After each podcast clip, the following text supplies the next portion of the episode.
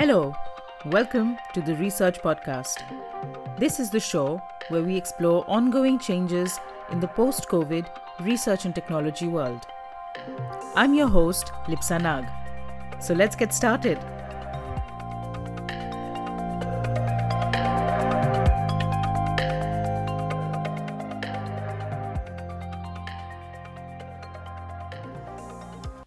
Before we start, I want to say that I hope you're doing well and are fully vaccinated by now. I hope that you've also had a nice summer break compared to the year before with a bit more outdoor time. We took the summer off to unwind after a difficult year, and we're back with an exciting new episode for you. Today, we're exploring the role of network effects and peer monitoring on technology adoption. Our guest today is Juni Singh, an economist who specializes in behavioral economics, networks, and developmental economics. Juni has had a rich and international scientific career. She holds a P H D from the Paris School of Economics. She was a researcher at M I T J PAL. Besides academic research, Juni has also been a researcher and consultant at the World Bank, where she worked on framing policy for global challenges. Juni is an incoming postdoc at Caltech, where she will now be working on climate and sustainability research. Welcome to the Research Podcast, Juni. It's a pleasure to have you on the show. Thank you so much for inviting me. This is so cool. Thank you. So just to start off a little bit, tell, tell us a little bit about your journey as a researcher. What field did you do your P H D in, and um, and why did like economics and especially uh, behavioral economics? Why did that interest you? So I, I started my economics journey from uh, doing a bachelor's at Saint Stephen's. And I pretty much after the bachelor's, I was convinced I wanted to do a master's uh, and then sort of take it from there. And after my master's, I did join briefly at the World Bank as, as a research assistant. And then I realized I wanted to do more of my original research uh, rather than working under somebody else. And hence, I thought it's a good idea to sort of uh, go do a P H D. And initially, the reason I started doing economics was to work for poverty elevation. And, and this question was also asked to me in, in the, in the uh, Stephen's interview. And I remember like distinctly saying, um, I want to do economics because I want to bring about a change in the world and like make lives of people's, uh, make people's lives better in Nepal and all around the world. So in the, in the spirit of poverty alleviation and so on. And I did tell them like um, all the other professions sort of do nine to five jobs and economists seem to be doing just a little bit more than just uh, looking at stuff on the computer. Um, I mean, which varies from economist to economist, I understood later. And then I sort of uh, started my P H D uh, with the same motive in mind, to find topics that interest me and, and that can contribute to the broader policy literature. And I was very much interested in behavioral economics right from the start. Um, and there's, I think there's a very concrete reason to that. So of course, I was interested in development, being from Nepal, but there's often a, an assumption in economics that everybody is rational. Rational in the sense everybody maximizes their best possible outcome and, and then they make the decision basically. And there was so, so many instances where I questioned this assumption. I mean, even in class in at Stephen's, I often um, questioned this assumption and people were like, okay, if you want to go beyond this assumption, you need to turn to behavioral economics. And I think uh, uh, doing behavioral economics in my master's pushed me towards thinking about uh, inconsistencies in behavior, how that sort of affects uh, economic outcomes because uh, to be honest, nobody is perfectly rational. Everybody has limited information. They have uh, emotional constraints. They have so many other constraints. You know, we are time inconsistent. What I do at T is not true at, uh, I'm not happy at T plus one. So there are loads of uh, factors that come within this box of uh, behavioral economics. And I uh, wanted to pick out one or two factors and uh, then try to sort of connect it to development economics and give a broader picture. So this is where I started my journey as a as a researcher. So as I understand correctly, you did a lot of your experimental work in Nepal on the field. What is the most interesting part of doing experimental work um, in this field in Nepal, if you compare it to experimental work that is done elsewhere, and, and what are the outcomes that are that you hope to have, and if you if you've matched them? So I think a, a parallel uh, field that goes with behavioral is experimental economics. So I also do a little bit of mixture of experiments with behavioral and development components.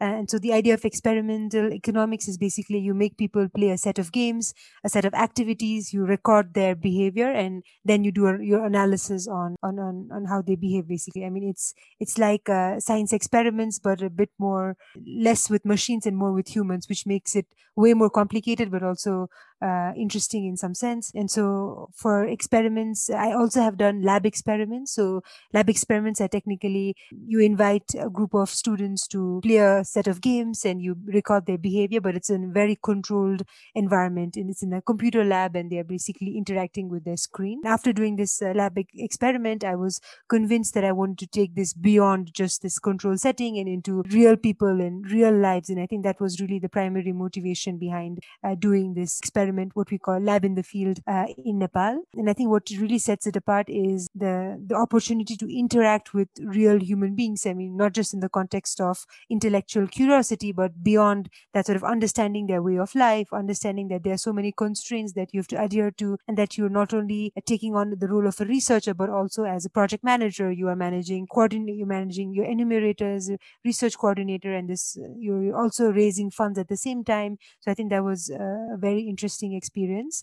And what what was the most rewarding in some sense was to be able to interact with these uh, people in the field, especially our, our sam- sample was focused on women in uh, rural Nepal, in Makwanpur. So it was a very rich set of interactions that make you think about broader issues and not just in, in the narrow thinking of the, the intellectual thinking. And uh, I think one thing that I realized from doing the experiments was often the women, they asked us, you know, what are you doing this for? You know, is there a program that is going to come? Is, are you going to uh, bring something out of like some public goods out of this uh, program? And at that point in time, all that we could tell them was, we're doing this for research and we're going to write a paper.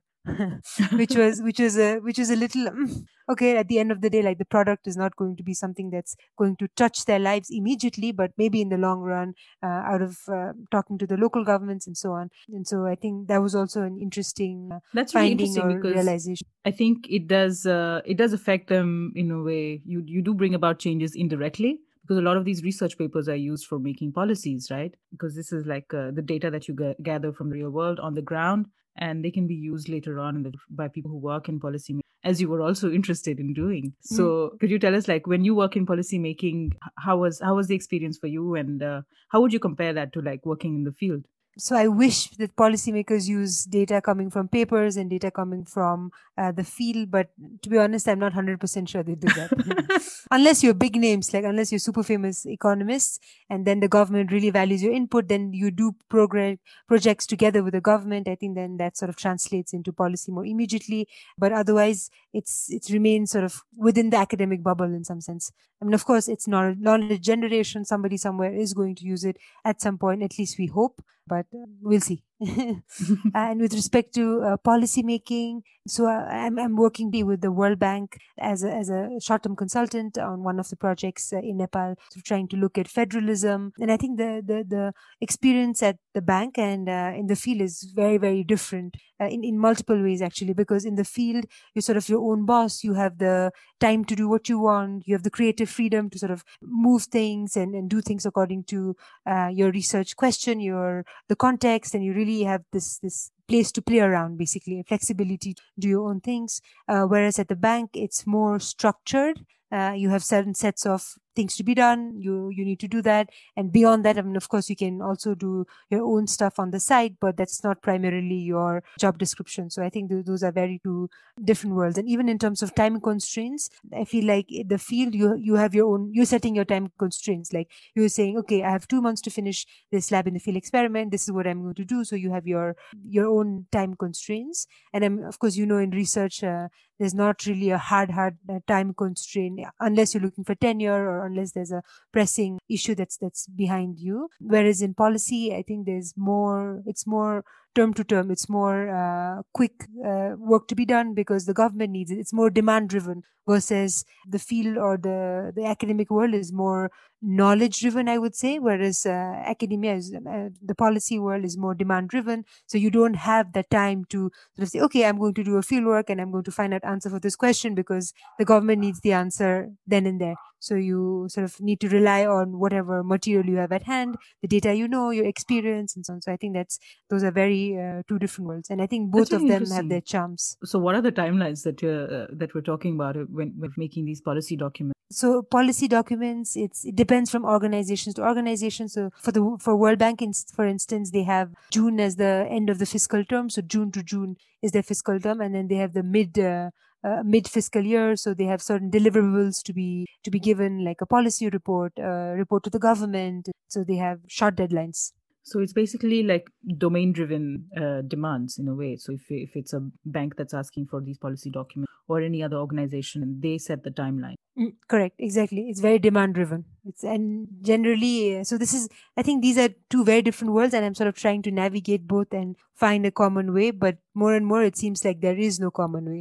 There's either either you go into academic world or you go into sort of a policy, international organization slash uh, think tanks maybe is a little bit of the middle ground, but they're not uh, that many currently. That's a great segue to my next question. You finished your PhD, then you did a postdoc, you started working at a world at, at the World Bank right after that, and now you're thinking of going back into academia. You might get an academic position soon. What's going on uh, in your mind, and how do you see those two worlds? And what do you think, like someone who's doing a PhD in your field or in your domain, what are the things they should uh, keep in mind when they're making these transitions? So I think that's that's a very interesting question, because I just went through the job market and did hundreds of applications for university, um, ended up with a postdoc position, but I also wanted to sort of uh, taste the policy world in some sense. And hence I took up this World Bank job, and I'm, I'm glad that I did. Um, Because I was sort of only focusing on the cons of academia, and, and trust me, there are many cons. So you sort of get, like, you, you don't have uh, job stability, you have to fight for tenure. Um, I, I mean, I think the main punch was really you're writing, I mean, your, your final product, or how you define your productivity in terms of how many papers you publish and where you publish, which is for me a little um, limiting. Limiting, or also, I mean, it's knowledge creation, but at the same time, uh, true world impact is, I felt, was sort of limited. And then I tried uh, the policy world, and it's closer to true world in some sense, because it's demand driven. It's somebody's dem- asking you for that piece of information, and you're giving it to them, and you hope that they're going to use it in some ways.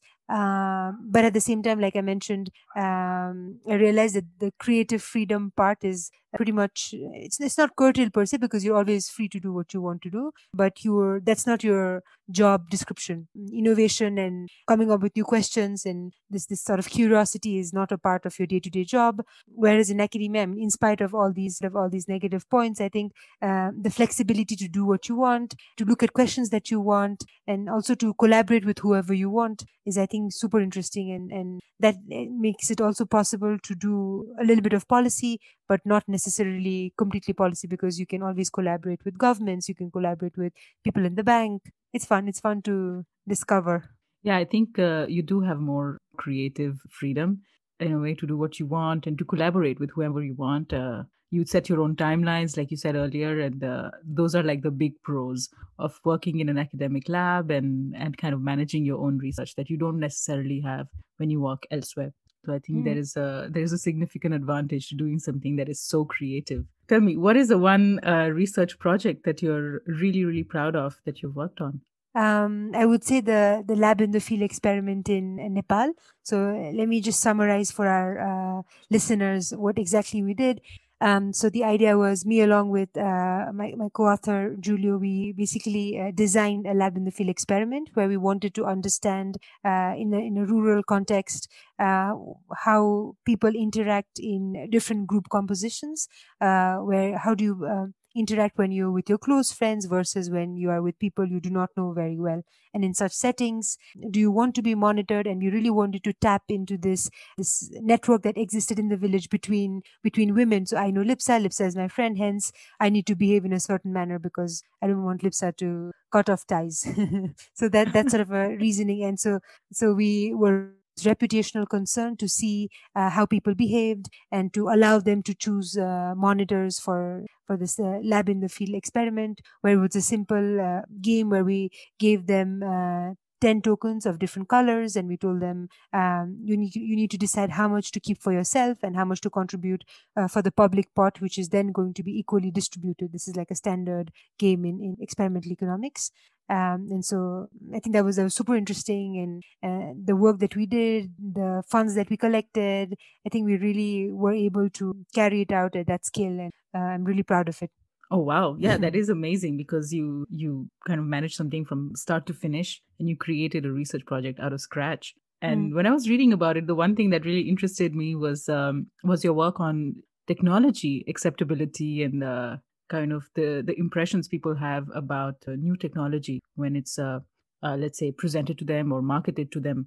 Because mm-hmm. um, I think once we were talking about this together and we were thinking like, uh, how can we use what's the research that's being developed in behavioral economics in the technology sector? And I think uh, often when you're creating a new technology, especially when it's deep tech, the challenge is always like for new users, mm-hmm. how will they see it? How will they accept it? And I think there are there, there's just like so much advancements being so many advancements being made in um, in uh, behavioral economics in this field, and it I would it would really interest me to learn a little bit more about like how you thought about this project and what are like some learnings you had along the way uh, when when you were working mm-hmm. on it. Um, so the technology adoption project is actually a, a work in progress where we want to use um, this this idea of social network, basically. So I am more prone to adopt a new technology if I see my friends adopting it. So really this peer effect, what we call in economics, where I'm influenced by choices of others. Um, and so what we wanted to do is we have, uh, we collected this social network data. Uh, when I mean social network data is we ask uh, women in the village, who do you talk to? Who do you spend your free time with? Who do you borrow money from? And so on and so forth. And they take names of women within the village. So if uh, I say Lipsa is my friend, then we are connected basically. And so we draw a social network map on the basis of this, uh, this questionnaire. Um, and so for each village, we had a social network map. So we know exactly uh, where each person is placed in terms of uh, who's more central, who's well connected, who has more friends, and so on and so forth. So um, we basically wanted to see if um, we can influence their adoption or usage of the technology on the basis of uh, information about their friends' usage. So if we say uh, twenty percent of your friends think this is a good technology, and so on and so forth. So I think uh, that that's the Uh, idea behind this project, and I think there's a there's a rich literature that already looks at uh, different other ways of technology adoption, um, like uh, giving a demonstration in front of everybody in the village, uh, and then and there's this uh, super interesting um, papers looking at uh, who to give information to in order to sort of spread it around. So if, for instance, take up of microfinance, who should you inform in the village? So most people come to know and most people tend to adopt more. So I think this is an interesting twist to, to the to the whole setting, and particularly using uh, networks and friends of friends is, is really super interesting for me. Do you think that can, that's in a way that uh, these kind of studies are kind of, will translate other sectors or um, different domains in the future?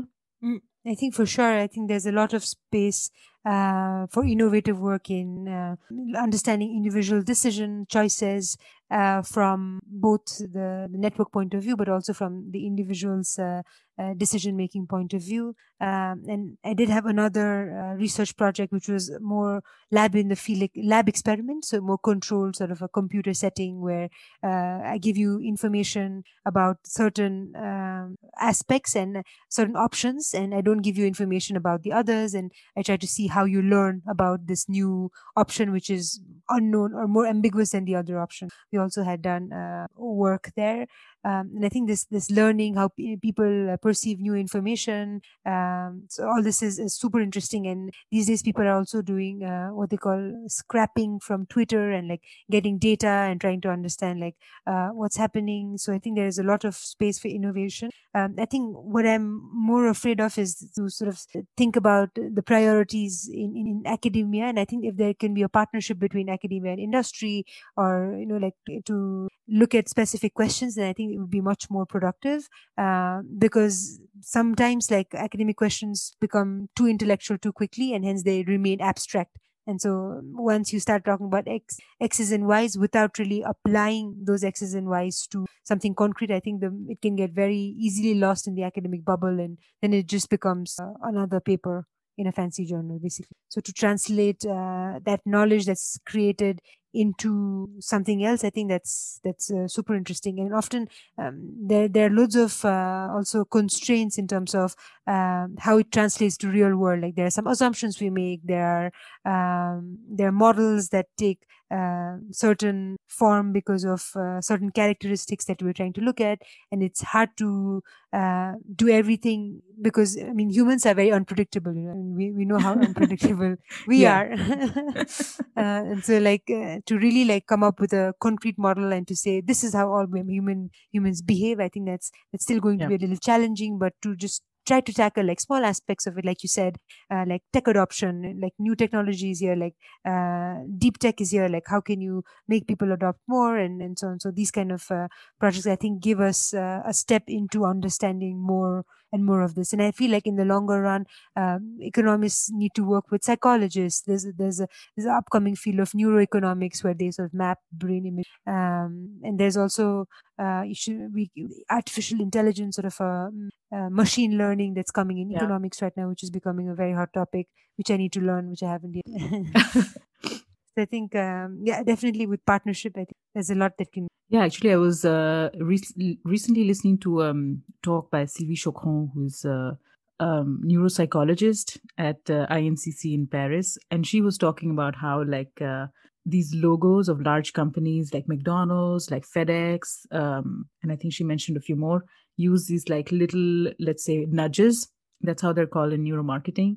Um, which is like a field that combines neuroscience, psychology, and a lot of economics also, a little mm-hmm. bit of marketing to to kind of appeal to the subconscious state of the brain. So in a way, like when you associate um, the when when you look at the logo of FedEx, uh, for example, there's a there's an arrow hidden in there, and you associate like uh, the logo with fastness or with a certain direction. And she's talking about the logo of Carrefour, which has a, which is a supermarket chain, which has a sea mm-hmm. hidden in it uh, and different roads. So that was actually pretty interesting. And I think that's something that uh, neuroscientists have worked on with uh, with economists, with uh, psychologists, and in a way to kind of orient people more towards what they want or what they should think about when they're thinking about a certain brand. Yeah, we have a big uh, literature on nudging. Um, there's this uh, super interesting book by uh, Kahneman and Tversky, uh, who also won Nobel Prize in Economics, um, Thinking Fast and Thinking Slow. Yeah, Thinking Fast and Slow. I love that book. mm, it's super interesting. But the thing is, like, no matter how many times I read the books, I'm still prone to making those uh, those those mistakes, like reference point and so on and so forth. Switching gears a little bit, because we were talking a little bit about uh, lab in the field experiments and basically the projects that you worked on during your PhD and postdoc. How was it for you uh, last year with the pandemic? Uh, did you face any challenges to do uh, your experiments, um, given that a lot of them are on the field? So uh, luckily, I finished all my experiments before the pandemic. So we did this in two thousand, end of two thousand eighteen, beginning two thousand nineteen. So I was mostly doing data analysis. Um, and I think the one big challenge was uh, to sort of remain sane in the in the in during the pandemic, because it was also the time when I was defending my PhD. It was almost a year ago now, January twenty twenty. And so to do all this virtual thing and to get the um, the draft ready and so to get everything together, I think that was uh, that was challenging. Um, with the pandemic and how to organize the defense. In, in the end, I mean, it all worked out, and I was opening a bottle of uh, Cremo, not champagne, Cremo, um, after the PhD. So it, it all worked out in the end, uh, but it was it was quite challenging. How do you how do you think uh, your research field, for example, will evolve as a result of the constraints that uh, that the pandemic posed on them? So do you think uh, virtual networking seminars will be more commonplace, or do you think networking will go back to, to being physical? So uh, one thing that I uh, should mention was I was in the job market last year, where in, in economics, this is this fancy term job market. Basically, you apply for academic positions and you have a, a set of interviews and you basically uh, end up with a Um, position, academic, uh, either a postdoc or an assistant professor position. Um, and I think because of the pandemic, the positions were cut into half. So already, I mean, already the academic market is not great. It's super competitive. It's there are limited positions for loads of PhD students that graduate. Uh, and with the pandemic, with the onset of the pandemic, the job opportunities were even more limited. Specifically in the U S and Australia, there were nobody was hiring in Australia. U S still some universities, but it was again down by fifty, sixty percent.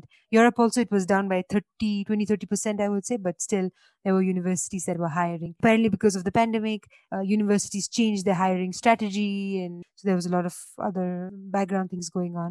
Um, so I think in the coming years, um, I think it's going to be still vi- visible in the number of job offers that are going to be available uh, in January twenty twenty. which is maybe slightly incremental from the last year's uh, job market, but not that much, I would say. And definitely seminars have been uh, virtual. And presenting virtual was also a challenge because I really like the energy in the room to be like able to talk to people and see their reactions and really like to pick on that while presenting. But like presenting to a screen is like, oh, I hope you're listening. I hope like you're not doing something else. So yeah. I think that was With also... the videos off and you feel like you're yeah. talking uh, to, exactly. to avoid. Yeah. To avoid exactly, and you're like, hmm, are you even listening to what I'm saying? And so I think that was that was also took some getting used to. And uh, I mean, hopefully, small seminars will still remain uh, virtual because it's also good for the environment. I mean, I would love to travel to new places, but from the viewpoint of sustainability, maybe it's not that a good idea to travel for like two-day seminars. Uh, but I think more and more they're trying to move uh, seminars to a more um, in-person setting. Because it's definitely different, like especially um, networking and socializing in a conference, like you're going for a coffee, you suddenly meet like this professor, you start talking, you meet like a presenter, you start talking. So I think that's missing from the virtual scene. I mean, there are uh, conferences I went to which were trying to improve on that with Gather Town and these cool apps where you like, you have an avatar and like you go around and you talk really? to people, which was super fun. Yeah, yeah, it was super How fun. How does that actually. work? You have like, a, it's called Gather Town, and then they they have a setting basically, and then you You just like walk around, and if you want to look for somebody, you can type their name and they'll show you a path. And like with your mouse, you just like tick, tick, tick, go to the path. And then when you're in the vicinity of the person, you can talk to them. The problem is because it's optional, like not everybody comes to the virtual one. So, mm-hmm. I mean, of course, professors who have other thousands of other things to do, some, some of them show up, not all, even like conference participants, maybe half of them are there. Whereas in a more in-person setting, you don't have the option to not be there. So I think that's why like the opportunity to interact is higher in an in-person uh, seminar than in. Juni, could you tell us a little bit about the culture in economics, uh, what it's like today? And uh, do you think it needs to be more inclusive towards women and uh, and other minority groups? Or do you think it's fine the way it is? In another, it's definitely think... not fine the way it is. Another question I wanted to ask is like if, if you're aware uh, of any ways the pandemic has kind of affected the um, the diversity in economics itself, and how long do you think it will take to to come back to, to things, how they were before mm-hmm. the pandemic? For sure. Like I think economics is notoriously known for um, having a male dominance. Of course, it depends on the subset of uh, like which field you're talking about, behavioral versus development. Development, there are more women in um, balance. It's more balanced, whereas in theory, it's highly unbalanced. So they really varies from subfields, but I think overall uh, there is definitely a problem of diversity and in, and lack of inclusion in economics.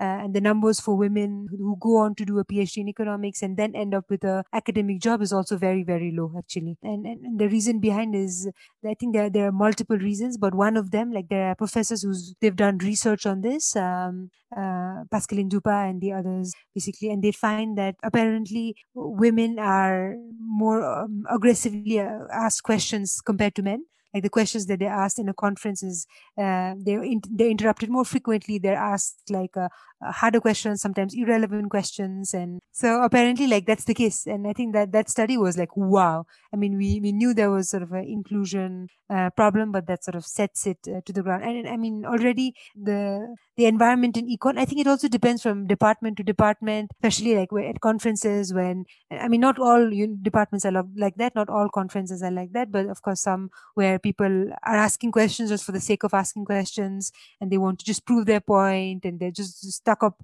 on one point that they completely derail the presentation of the speaker, for instance. So there are there, there are some examples of toxic work environment. I mean, it also depends on who you're working with and all the other factors. But uh, economics is definitely very, very competitive, super competitive, and often even if you get tenure track position to translate into associate professor positionship and to really like get a stable job, it takes ten, twelve, thirteen years, basically. I think that that window is also getting even longer now, because now it's more common to do a postdoc than to immediately move to a tenure track position. So there are things that are changing. And yeah, I think we need to work a lot on improve, improving like inclusivity for women, and also to just make economics a safer place.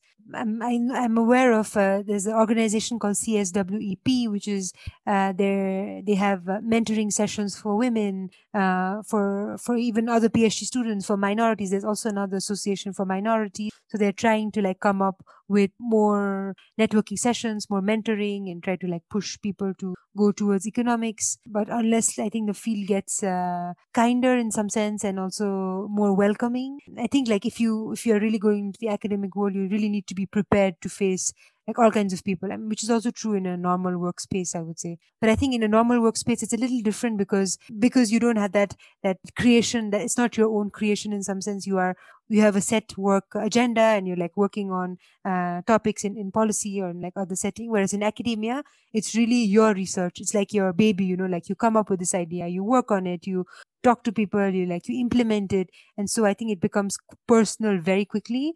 And hence, uh, sometimes it's just like an ego game. Like it's just, like they're talking because like, you know, like I did this paper and this is like, you haven't looked at this, you haven't cited this paper. And then like this other set of saying like, what are you doing? And, and like people can very quickly get aggressive in such a setting because it's, it's, it's just more than your work. It's a part of you. It's, it's like your baby, you know. If I'm an economist and if I was an economics PhD tomorrow, Um, mm-hmm. besides academia and, and what are the other fields where I could start having a career? What do you, according to you?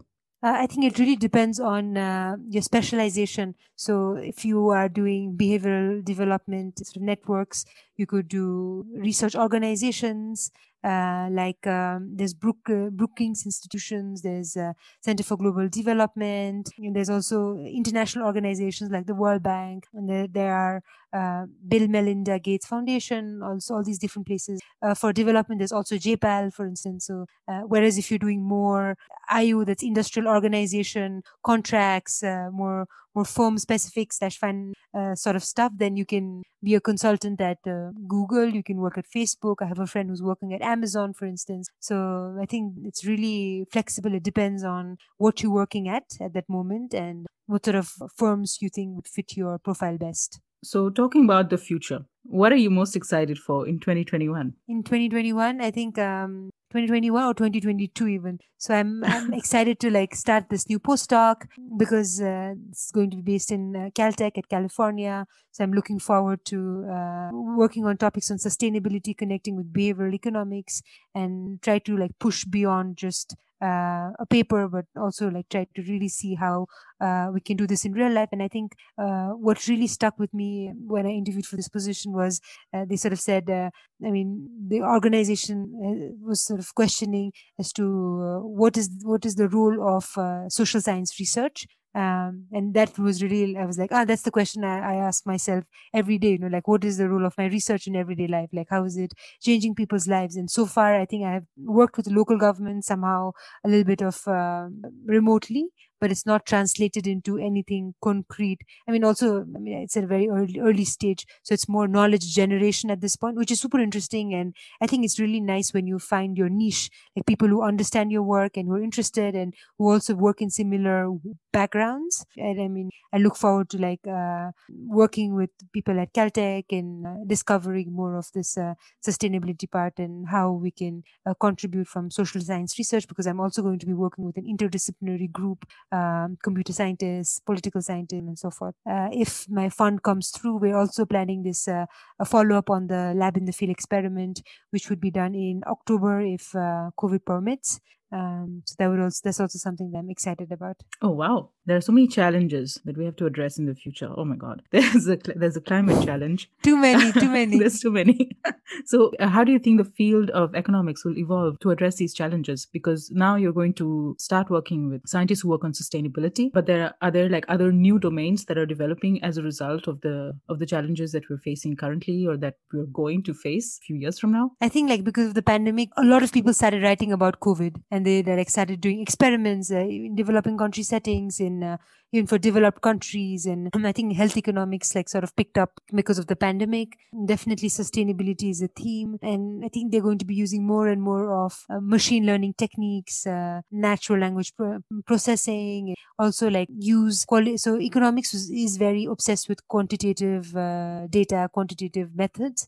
But I think in the coming years, it's going to be complemented with qualitative data, especially due to natural language processing and, uh, and machine learning sort of techniques. So I think that's going to be interesting to see how it goes forward. And uh, I think so, social networks is, is one of the most uh, interesting topics, like understanding peer effects, which it's always been there. But I think with this new network collection methods and being able to do experiment at a larger scale, both uh, lab and the field, I think there's uh, a lot to be done there too. I mean, I, I only know Uh, advances in, in within my field, but there might be different other things. For trade economists, for instance, there might be something else.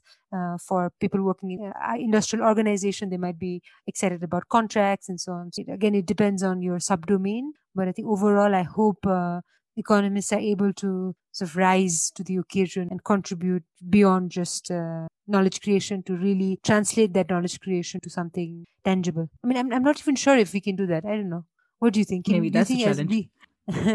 Can we as researchers like translate knowledge into something tangible, or do we need to be politicians or policymakers? I think it depends on what you define um, as tangible. Because if I come That's from like, the question. other end of the spectrum, this is this is the challenge that I've been trying to address for a, for a while now. Because uh, my PhD, as you know, was like uh, in a dark optics room for four years. And I was like, no way, I have to get out and I have to kind of use what I'm developing outside the the lab and potentially in the real world. So yeah, for me, that would be something tangible, like uh, you create something that can be used in real life that was once uh, a technology that you used in your lab. But I think uh, there are significant challenges when you try to do that, you know, like uh, the, the time to develop something and the, the cost mm. required is high tech. Um, and also like to see, yeah, if if what you're developing is uh, is something that the, that society needs. Whereas I think mm. in your domain, it's completely different because uh, you're working on creating models, I guess, to to understand how, how network effects happen and uh, how people behave in a way. And I think that mm. that is like a bit, uh, it can be used across many domains to create something mm. tangible. Mm. Yeah, the knowledge can sort of be applied to the f- different fields, basically, because there's yeah. no product as such, like there's no innovative product that I'm coming up with as such. But I think the knowledge and the way we can uh, push that forward, I think is, is something that's interesting and will hopefully uh, change people's lives for the best, for the better. For sure. The better, not the best. No, not the best, correct.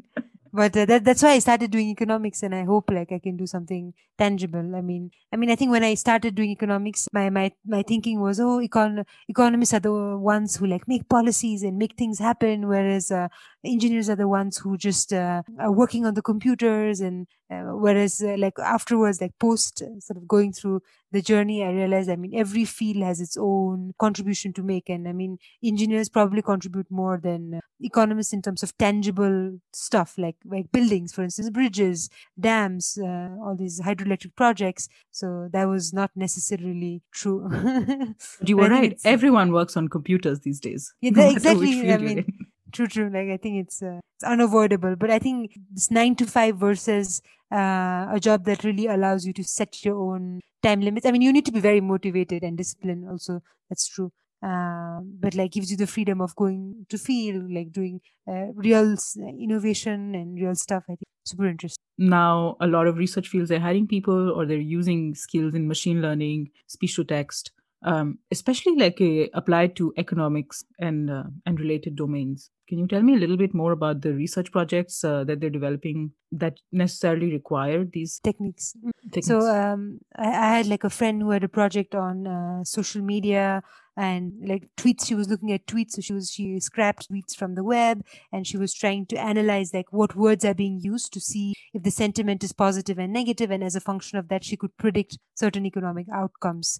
So I think that was super cool. And then there were a couple of other people who wanted to, uh, a similar uh, project where they wanted to interview people and, and they, they basically record their interviews and uh, they, they look at certain words or the way they were uh, speaking. And I mean, I haven't used uh, natural language processing, to be honest, currently.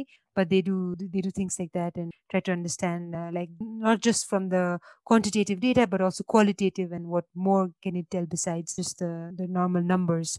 And I think that for machine learning also, they uh, it's used more and more actually. It's considered super fancy. Like you have a list of variables and uh, you want to know like which variables predict outcome X more, and so what things you should be looking at. There are loads of techniques that are being these days. I think a, a lot of it is geared towards kind of understanding what people's opinions about certain things are without directly kind of, because the, if you ask directly, I guess you you create a turbulence in the system, and uh, mm. and you can't really have uh, an objective answer. So sentiment analysis is probably a good way to do it. And also like uh, if you go through like um, podcasts or recordings, that's also another way to it. Yeah, and there are also like machine learning algorithms and like fancy stuff, which I have no idea about, to be honest. But I think, I mean, at the end of the day, you need to keep in mind like that these these numbers or this algorithm represents people. I think that that's a danger that might happen, and like people are just like running random algorithms on the computer and say, okay, do this, this, this.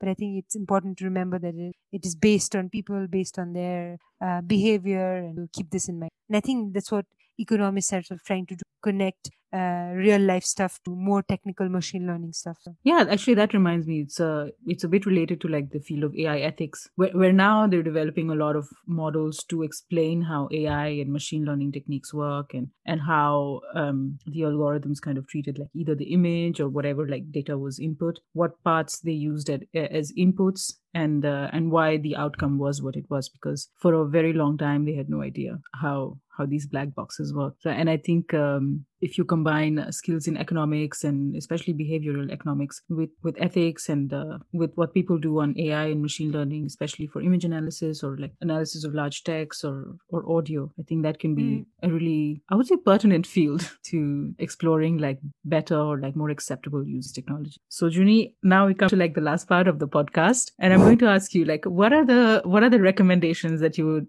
that you have for like our listeners? So I think a lot of it we've already covered like in bits and pieces. So maybe I just summarize all that we brought out. Uh, so firstly, you really need to know what you want to work on in terms of, I mean, in terms of research projects. If you want to get into research, if you want to start a PhD, it's not a good idea to start a PhD just for the sake of doing a PhD. No, no, no, no, that's a cross. You have to be convinced by the research project you're taking uh, forward, because you're going to have so many ups and downs, and you really need to like at every step justify why am I doing this. So I think that need there needs to be clear motivation, and you know, like I'm interested in this project because of this X Y Z. I mean, you necessarily don't need to know all the projects that you're going to be doing in your PhD, but at least find one topic that interests you, that you want to explore, and like in the in the process, like you don't have to stick to that one topic. You can always extrapolate and add new things to your to your research repertoire. But before starting it, like you need to be convinced of your agenda. And then secondly, about like when you do research, when you are uh, or even uh, when you do your masters and so on, always sort of think about how you're going to present yourself in the market for an employer, and then try to sort of build that uh, that skill of being able to sell yourself, because uh, maybe you're doing like super interesting stuff which is really interesting for you, and you know you're so sometimes you're so into into the details of the stuff that we can't like take a step back and see the bigger picture and try to like um, make other people understand why it's interesting and why sort of you're doing this. So I think it's it's important to keep that in mind, like uh, why is it interesting, and uh, why should they be interested in uh, in your work, and what what is it that you're doing should be clear from uh, the work that you're doing. And, and I mean, I think that also will help you sort of sell yourself in the market, to better present yourself as a candidate. Like, do I want to go as a as an economist? Do I want to go as somebody who's finished masters? Uh, what sort of job opportunities would I be interested in, and how can I connect my skill set to, to them, basically? I, I did read somewhere when I was uh, preparing for the market, like it's important to think of, uh, to put yourself in the shoes of the employer, and sort of to say, what are the things that I bring to the table that's going to add on to their project or to their company? You need to keep that in mind uh, from a, a younger age. And, and I think also like the third uh, thing would be to also um, talk to people at your university, or if you're in a company, at the company, to explore your growth potentials. And it's important to, to focus on having, uh, being at a place where you have a place to grow and place to learn. I think that's, that's super essential. And at some point, references are also super important. So you need to be able to like uh, do interesting stuff, but also not supervised by people, but let people know that you're doing this, and and so that when you want to change jobs or you when you're looking for uh, other opportunities, there's somebody who can vouch for you and say, oh yeah, like uh, Juni did super interesting stuff and I was uh, supervising her slash I was a part of this process. So I think that's also uh, something to keep in mind. Wow, thank you. I think anyone who's like trying to enter the field will find it really useful uh, to know like all the points that you've summarized. It's like a nice toolkit to have in mind when you start working in the field. Do you have like any books or films that you would like to recommend? It doesn't necessarily have to be academic, just something mm-hmm. that you're that you're reading right now or uh, or watching right now. The, the Thinking Fast and Thinking Slow that I said, that, that's more academic. So that would be, that's, that's a fun book to read. But there's another book which I was really wowed by actually, Where the Crawdads uh, Sing by Delia Owens. That's uh, that's really a super interesting book. I think it's, uh, it's worth reading. It's about this girl who lives in the marshland and how she sort of overcomes life. It's also, there's also some mystery there. So I think you'll like it too. And and for exercise, uh, Chloe Ting. I yes. think both of us vouch for her. She's, yeah. she's super we are fun. Big Chloe Ting uh, fans. That's fans, it. yeah. That is true. Thank you for the recommendations and this wonderfully open conversation about the future of economics research, Juni. It was really a pleasure to talk to you. Merci Bye. for having me over.